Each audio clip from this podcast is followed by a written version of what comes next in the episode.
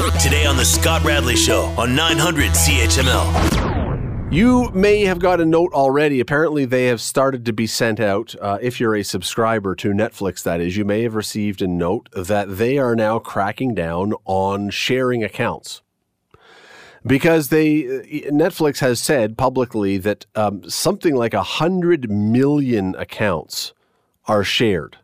That seems like an extraordinary number, but okay. Uh, you subscribe, you and your spouse share it, which is 100% legitimate, but then your kids that live out of the house share it, and their children or who friends or whatever, and suddenly now you've subscribed, but five people, eight people, ten people are using the same account in some cases well, Netflix says enough of this. We're trying to run a business. You can argue that Netflix makes enough money or doesn't make enough money or whatever. But it really raises an interesting issue, not about Netflix per se, about what we are willing to pay for or what we feel we shouldn't have to pay for. And we don't seem to have a problem paying for tangible items. If you go and buy lunch at McDonald's, no one has ever said that I know of, you know what, I shouldn't have to pay for this. We accept that that's part of the transaction. I buy food, I give you money, you give me the food. We, we, you don't go to a car dealership and say, I, I should be able to get a car for free. But it seems with a lot of intellectual property, there seems to be, anyway, a widespread belief that what is out there, I don't really think I need to pay for. I should be able to stream this for free. I should be able to get on that website for free, even though it, it costs money for people to create that content. Marvin Ryder is with the DeGroote School of Business. Uh, he, um, well, you know Marvin. Marvin is uh, Marvin's the mo- voice we turn to to talk about things like this and other economic things. He joins us now. Marvin, how are you today? I'm great, thank you. Glad to be with you.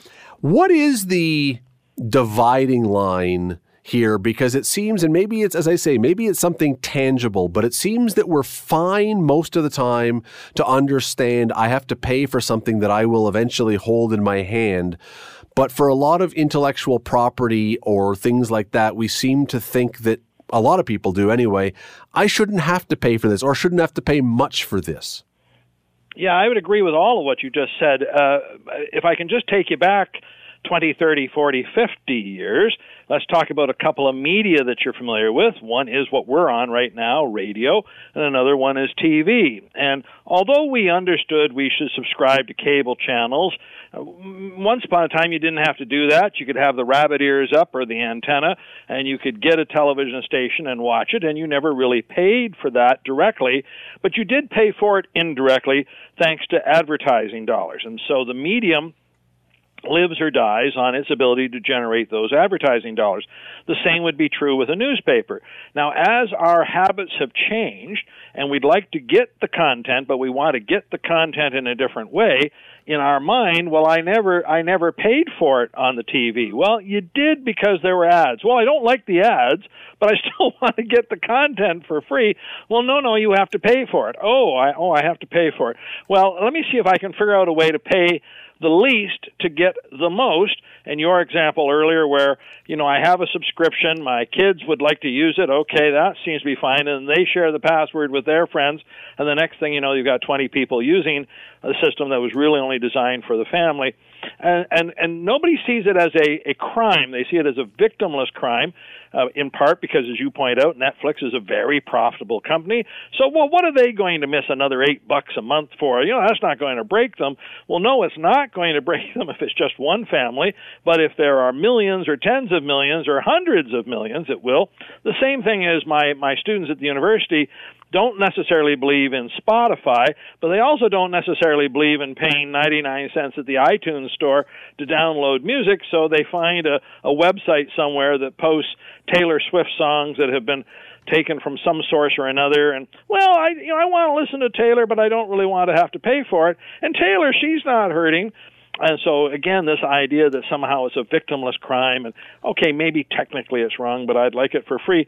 This has been around, you know, forever and ever and ever. Is this something that we have been conditioned to that because certain things have either been easy to do or because it's as I say as you say seen as victimless or because no one's ever cracked down that we've become used to this that then when a company or an industry says no no it's time to pay that we've become so used to it being free that it seems outrageous to pay for it.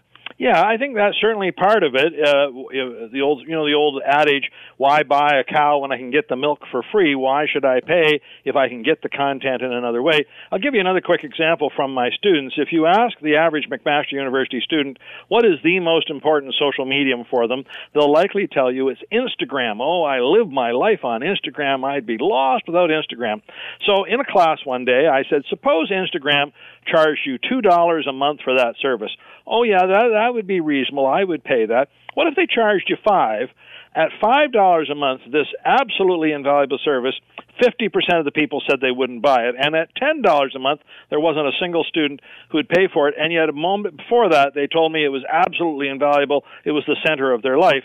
And so I said, "Don't you see a disconnect here?" And and they said, "Well, maybe maybe when I said it was so invaluable, maybe it's not really that invaluable." And that's the other thing. If I put a dollar value on something, then we test to see if it really has value.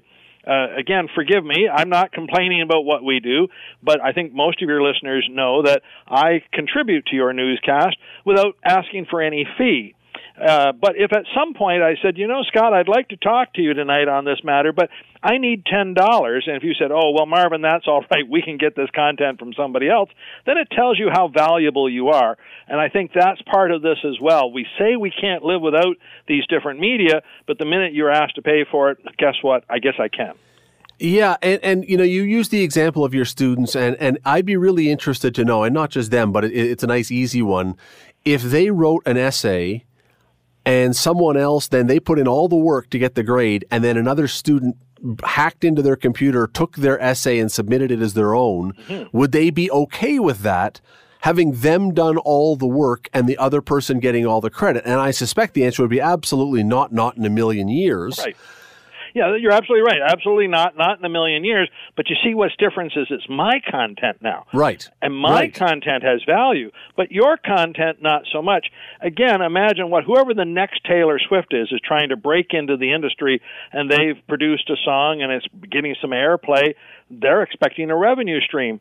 Well, well, I don't really want to have to pay, but yet if you don't pay me, I'm not going to become the next Taylor Swift. This is the dance we play, and I, I think it's fascinating to see it play out and to see the ethics involved. Again, we go back to this idea it may be a crime, but Marvin, it's just technically a crime. I'm not really stealing anything. And I say, yes, you are. Yes, you are. When you download a bootleg copy of a movie or a TV show or a song and you're not paying for that, you are stealing. And they only realize it when it becomes their own content. Well, and so to that idea of their own content is part of the issue with this that, again, when we started this discussion, you go to McDonald's and you get a burger. I'm okay paying that because I see that someone has made this and it's something tangible. Is it that we don't think because we're not seeing people making Netflix, however you make Netflix, or making the songs or it's just the product is there is it that we don't think about the fact that there are people who have to be paid to do this absolutely i mean that's the bottom line if i were to go to a, a food cart at a mall i expect there to be free wi-fi there uh, why? Well, you know, it's Wi-Fi. It's it's everywhere. I, why should I have to pay for it? Well, you pay for it at home, and someone's got to pay for it here. Oh, well, you know, they can pay it because we don't see it. If we don't, if we can't see it, we think it should be free. Can this ever change? Or have we be, have we crossed a Rubicon where this is now a thing where we've just decided and our minds will never be changed on this? Well, the challenge then for these companies, whether we're talking Netflix or we're talking Instagram or whoever we're talking about here, is to keep reminding people about the value that they bring. And if you see something having value, then you are willing to pay for it. And and so when people say I don't want to pay for it, really what they're saying is I don't see the value behind it. And then uh, I actually often think this is a great test of a business. If they won't pay you for your product or service, you don't really have a viable business model. So I, I don't blame Netflix cracking down. I think what we're going to see is who who really does see value in Netflix. Uh, chances are they may lose some subscribers, mm-hmm. but if at the same time they lose people who aren't paying, then what have they really lost? And and that's the one area where I might disagree with you on this, where you say if there's not if they're not willing to pay, there's no value, because there are lots of these industries where people say I don't want to pay, and then they're outraged that they have to pay because it's so important to them. You use Instagram, it's so important to them that they're outraged that suddenly now you're asking for money. I, I and and I don't know how to balance that sense of value with that sense of but it's valuable, but it isn't valuable. Well, it, again, my bottom line is if something is value, I expect to pay for it. I don't expect to get value for nothing. And those who do are living in a fairyland, you know, because the fairy doesn't come along and do this for you. It's the same thing, you know, you see people arguing on the flight. Uh, excuse me, can my child sit in this seat? Well, I paid for the seat. Yes, but my child likes a window. Couldn't you just get out of the road? No, I paid for this seat. It's not free. And you get these arguments all the time. There are people who just don't understand this concept of value.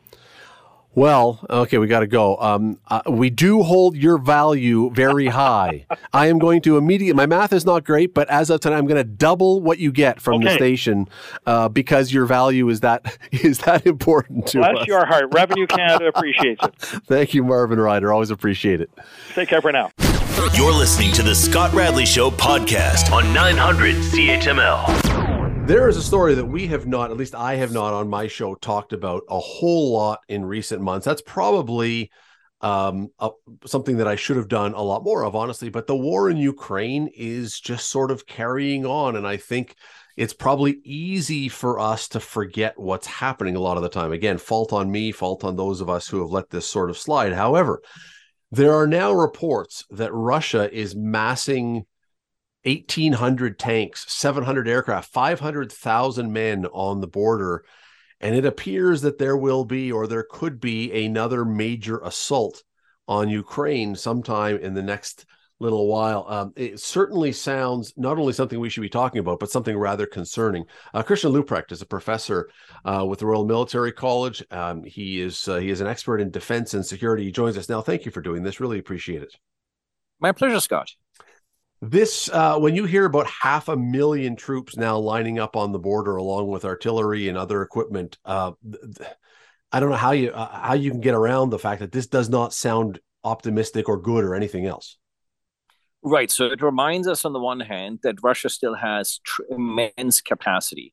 It is a large country with a large population and still, um, despite the sanctions, considerable industrial capacity. Um, and that is, it is prepared, I think, to pull out all the stops here.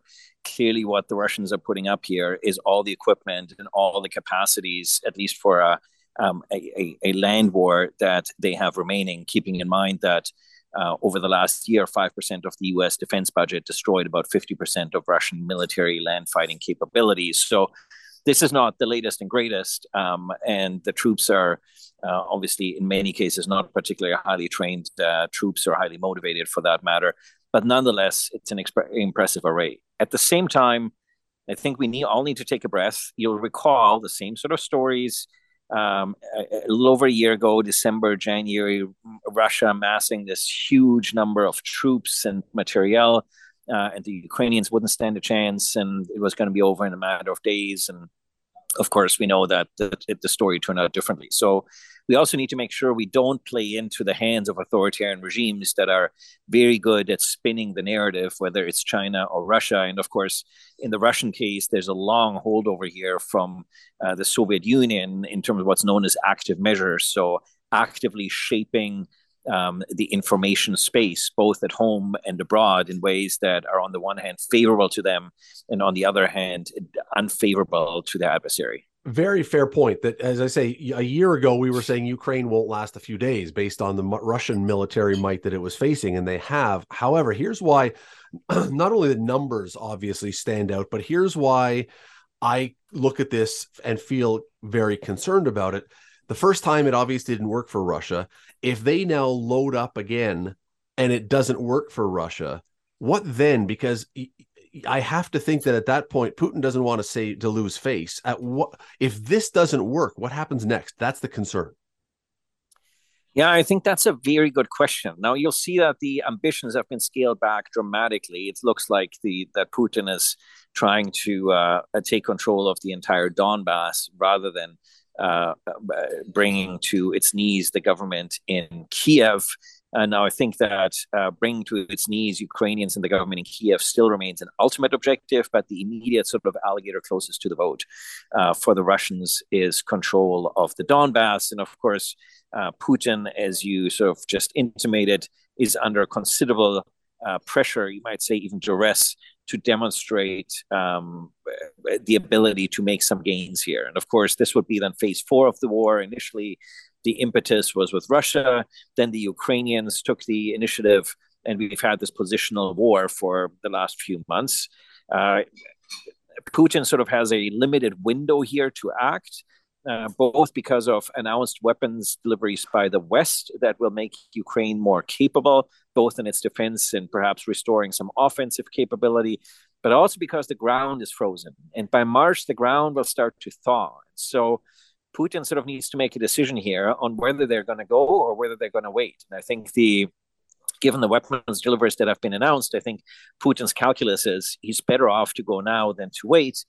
But I think ultimately now, this is no longer just about political objectives for Ukraine to um, try to uh, do in this fledgling democracy on its border uh, that really I think is causing major problems for him because now people realize there is actually an alternative to the decrepit kleptocracy in Russia, and that you know people who are quite similar to them are living a much better lifestyle. You know, however difficult economically, politically um, uh, things might be in Ukraine.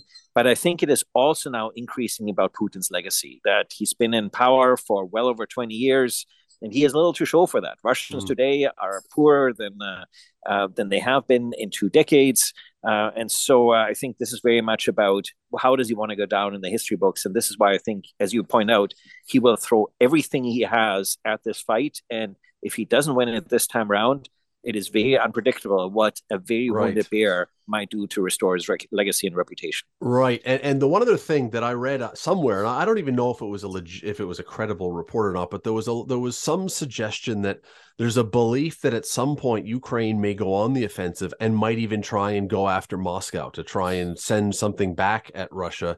Is that does that sound even reasonably possible that they would do that, or is that just I mean, I know they're being attacked. I know they're not happy with Russia and on and on, but is, that t- doing something that will exacerbate things rather than defending their own borders? So this has been really explains much of the timidity by the West in terms of providing offensive weapons. Now, I'm not sure whether in the military you can ever really distinguish between defensive weapons and offensive weapons, sure. but um, nonetheless, uh, the concern that Ukraine might use those to go after sovereign Russian territory proper. Um, and I think Ukraine has demonstrated considerable discipline in this regard. And when it has, uh, it's either been in territory that Russia claims, um, but that is ultimately uh, properly Ukrainian territory. Think of the Kerch uh, Bridge, the Kerch Strait Bridge, or um, Russian bases that are really strategic targets more to send a message and to keep the Russians on sort of their back foot in terms of their logistics chains, I think, um, than to demonstrate sort of a capacity to attack. And so I think in recent days, we've had longer range weapons also provided by the Americans to Ukraine, about 50% longer than the missiles they have now. So I think this suggests that there's some confidence and sort of an understanding between Ukraine and the West that weapons will be can be used in an offensive manner, but they have to be used against territory that to liberate territory that is properly Ukrainian territory and not used to escalate by attacking Russian territory proper. Because it does seem, and I'm no military expert. You're you're you're the military expert. It seems as though um, you've already got, as you say, Putin, who might be unpredictable. That would seem to me to be almost a mistake. That now, you know, all those threats, all that idea of nuclear weapons that everyone's been on pins and needles about, that would maybe seem to be the thing that brings that into play. Yes, uh, sure. To some extreme, extent, that is always a risk. I think that would really only become a risk if uh, the Putin regime, the stability of the regime, and the preservation of his regime would end up being called into question. And it looks like currently he's firmly in the saddle. Uh, there's not really any sense of opposition either from the public or from uh, within government um, or the political classes or the economic elites. Everybody depends on the system that Putin has very astutely built over the last uh, 20 or so years.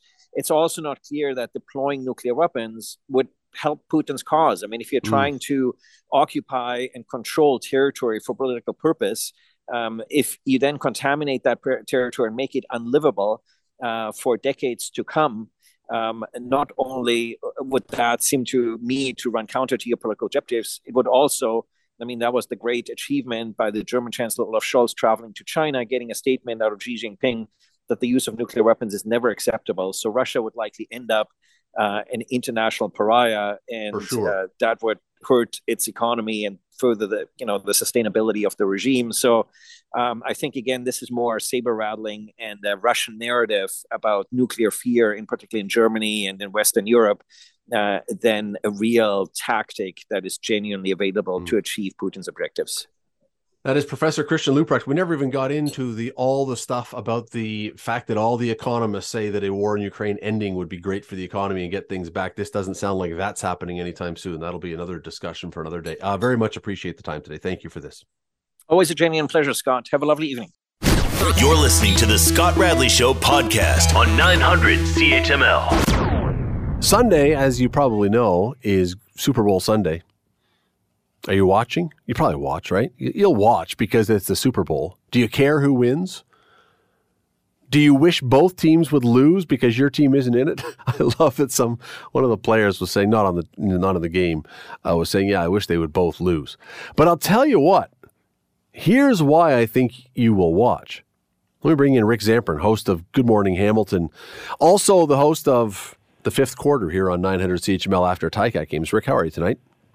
I'm fantastic. How are you? I am well. I am looking at this new survey that came out. Angus Reid asked people, "Would you Canadians would you rather watch the Grey Cup or the Super Bowl?" 62% say they would rather watch the Super Bowl than the Grey Cup. Does that surprise you? At 62% of Canadians? Yes. I'm not surprised, to be honest.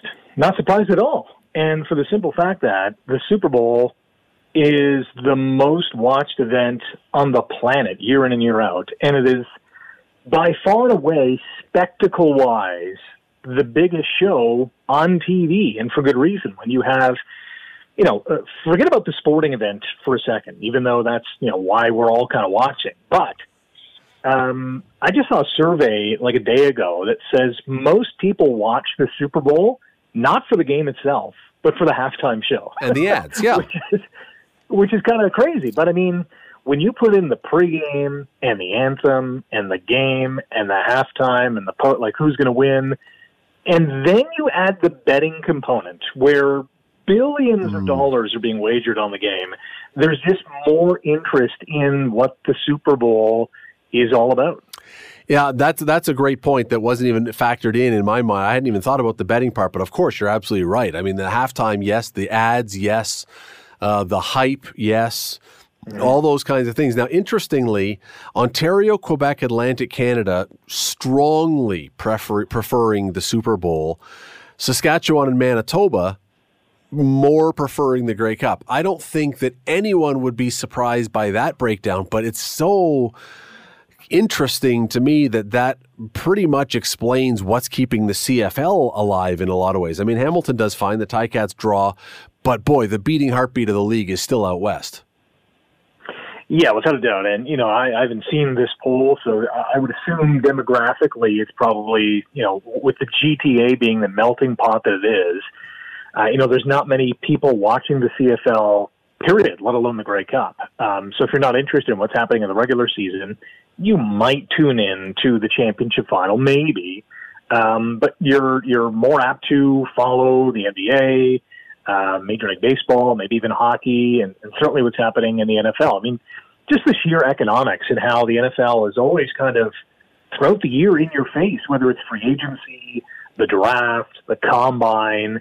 uh, you know, superstar players who make multi-million dollars, who are in many cases celebrities. They just dwarf top to bottom whatever the whatever the CFL can come up with. So yeah, not not surprised at all to hear these results. Except, okay, here's the real surprise to me. The mm-hmm. so you mentioned the GTA being the melting pot. Sixty six percent in the, in Ontario, sixty six percent say they would prefer the Super Bowl. Thirty four percent want the Grey Cup, and I thought, I thought that would be the biggest margin. I, I'm with you. I thought Toronto would be the thing that would skew it. That would be by far the strongest. Super Bowl number because we've heard about an NFL team in Toronto for a long time and everything else. Yeah. Quebec is the number one of this poll, the number one Super Bowl market. 78% prefer the Super hmm. Bowl, 22%. Quebec, Rick, has been a hotbed for university football with Laval and University of Montreal. Yeah. That's been a huge thing. Their CEGEP program, which has helped produce the minor football, and for a long time the Alouettes were, you know, with Anthony Calvillo, were dominating. I thought Montreal and Quebec would be really Canadian football heavy. It's the least interested, which shocks me. That is surprising because yeah, you make a lot of good points and how they're you know, for lack of a better term, their their their uh, minor football league or minor league kind of football system, their collegiate university system is extremely popular. And the Alouettes, you know, over the last 25, 30 years, you could say arguably one of the top teams in the league, especially during the Anthony Calvillo days, and they were just packing the house. Now, mind you, Percival Molson Stadium for most of those years was just 20,000. They expanded it to 25, and then they had trouble filling the place because Calvillo had retired and the team wasn't as good. But still, uh, that is surprising. And really, when you think about Quebec, like who are they cheering for? You know, in Toronto, it's the Buffalo Bills primarily, I would assume, and then you know a bunch of other teams. But in Quebec, are they going for? Are they New England fans? And because they've been successful, they've been following them closely. I don't know. It, that, that's a weird one. It is. A, it is a very weird one. Now, the same thing is that I wonder about the timing of this, and it gets to another issue that's going on right now, and it brings us back more to the CFL right now the Montreal Alouettes are a bit of a a bit of a mess. They're a bit of a gong show right now with ownership and with other stuff going on. I, I, mean, I do wonder if that plays into this. If if things were, if the team was winning, if things were solid, I wonder if people are more optimistic about the CFL and this looks different. But but Rick, we, we're looking at. Uh, I mean, a situation right now where you've got Herb Zurkowsky out in Montreal, great football writer. Um, for the Montreal Gazette, CFL can't afford to lose Alouettes, former team president Smith says. Just the the fact that we're writing that he's writing stories about the theoretical possibility of the Alouettes folding has to be terrifying to the league.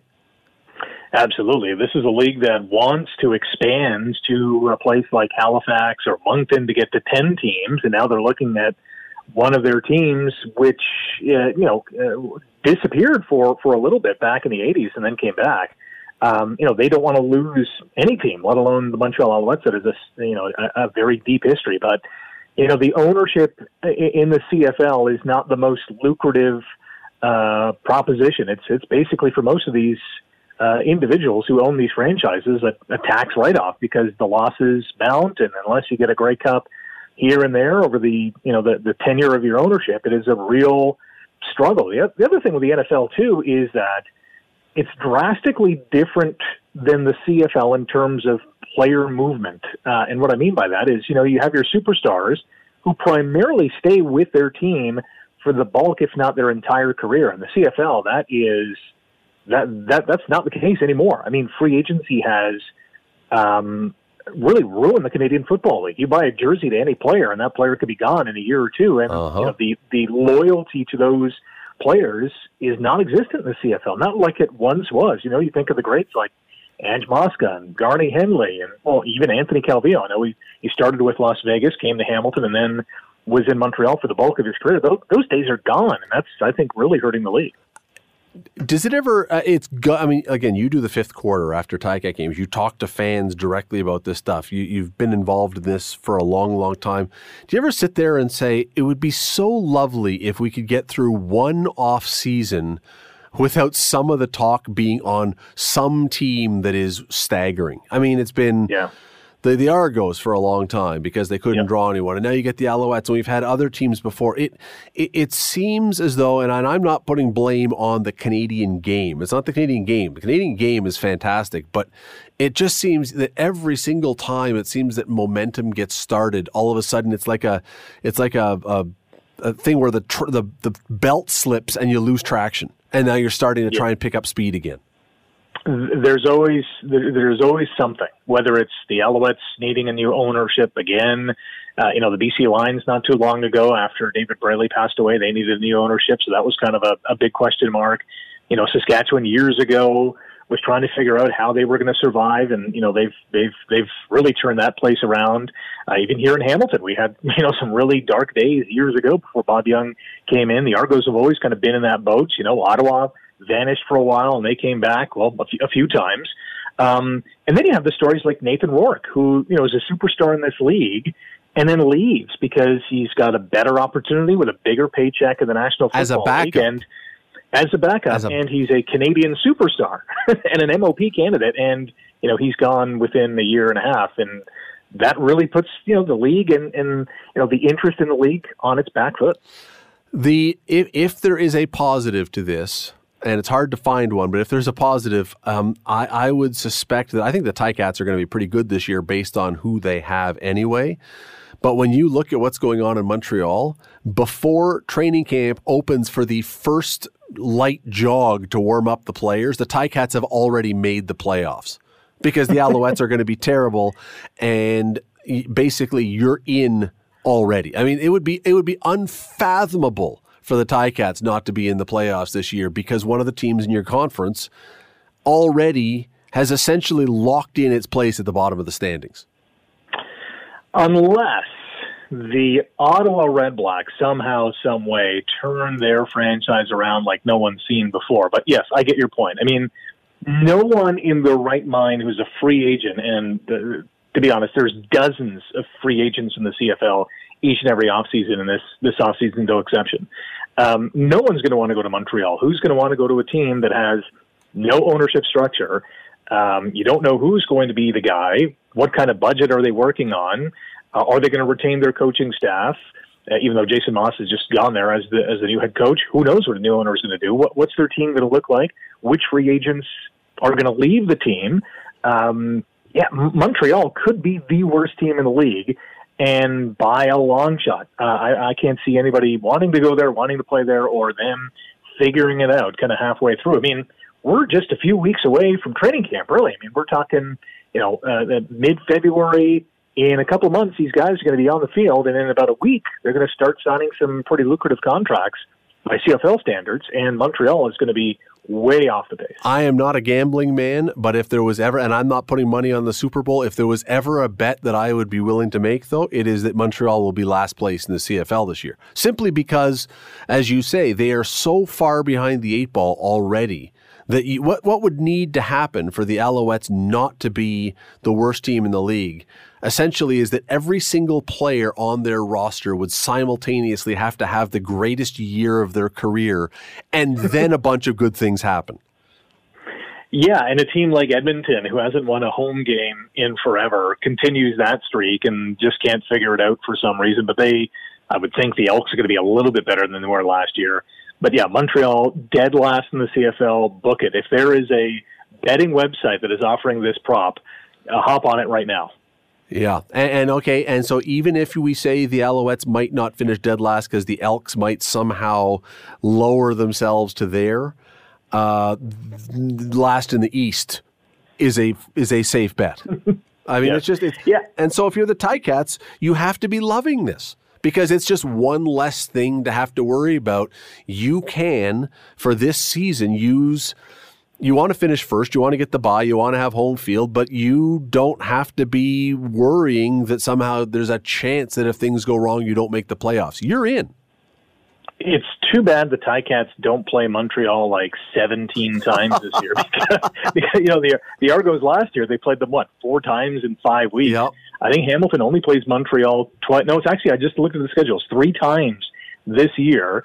Um, so hey, there, there's three wins for the Ticats, and I'm sure they'll get many more in 20 in 2023. There better be three wins You, I mean, if, if you're the Ticats with the aspirations you have for the Grey Cup at home this year, and those three games against Montreal, uh, you know, when you say those are three wins, all I think about is the Maple Leafs playing against that West Coast swing this year when they play the worst place teams and they lose to them all the time.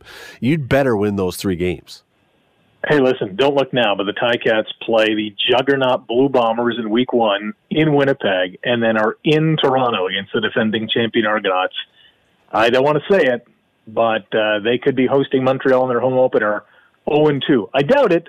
It could happen, but I doubt it.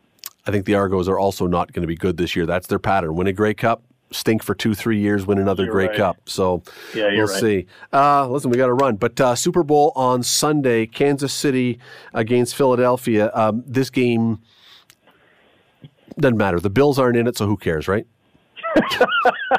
Well, not being a Bills fan, I still. Well, you're a Dolphins fan, so Dolphins Uh, yeah. aren't in it, so who cares?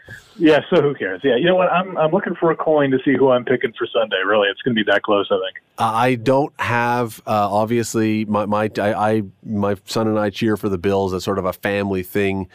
Uh, I don't know who I think is going to win, but boy, I hope Kansas City loses.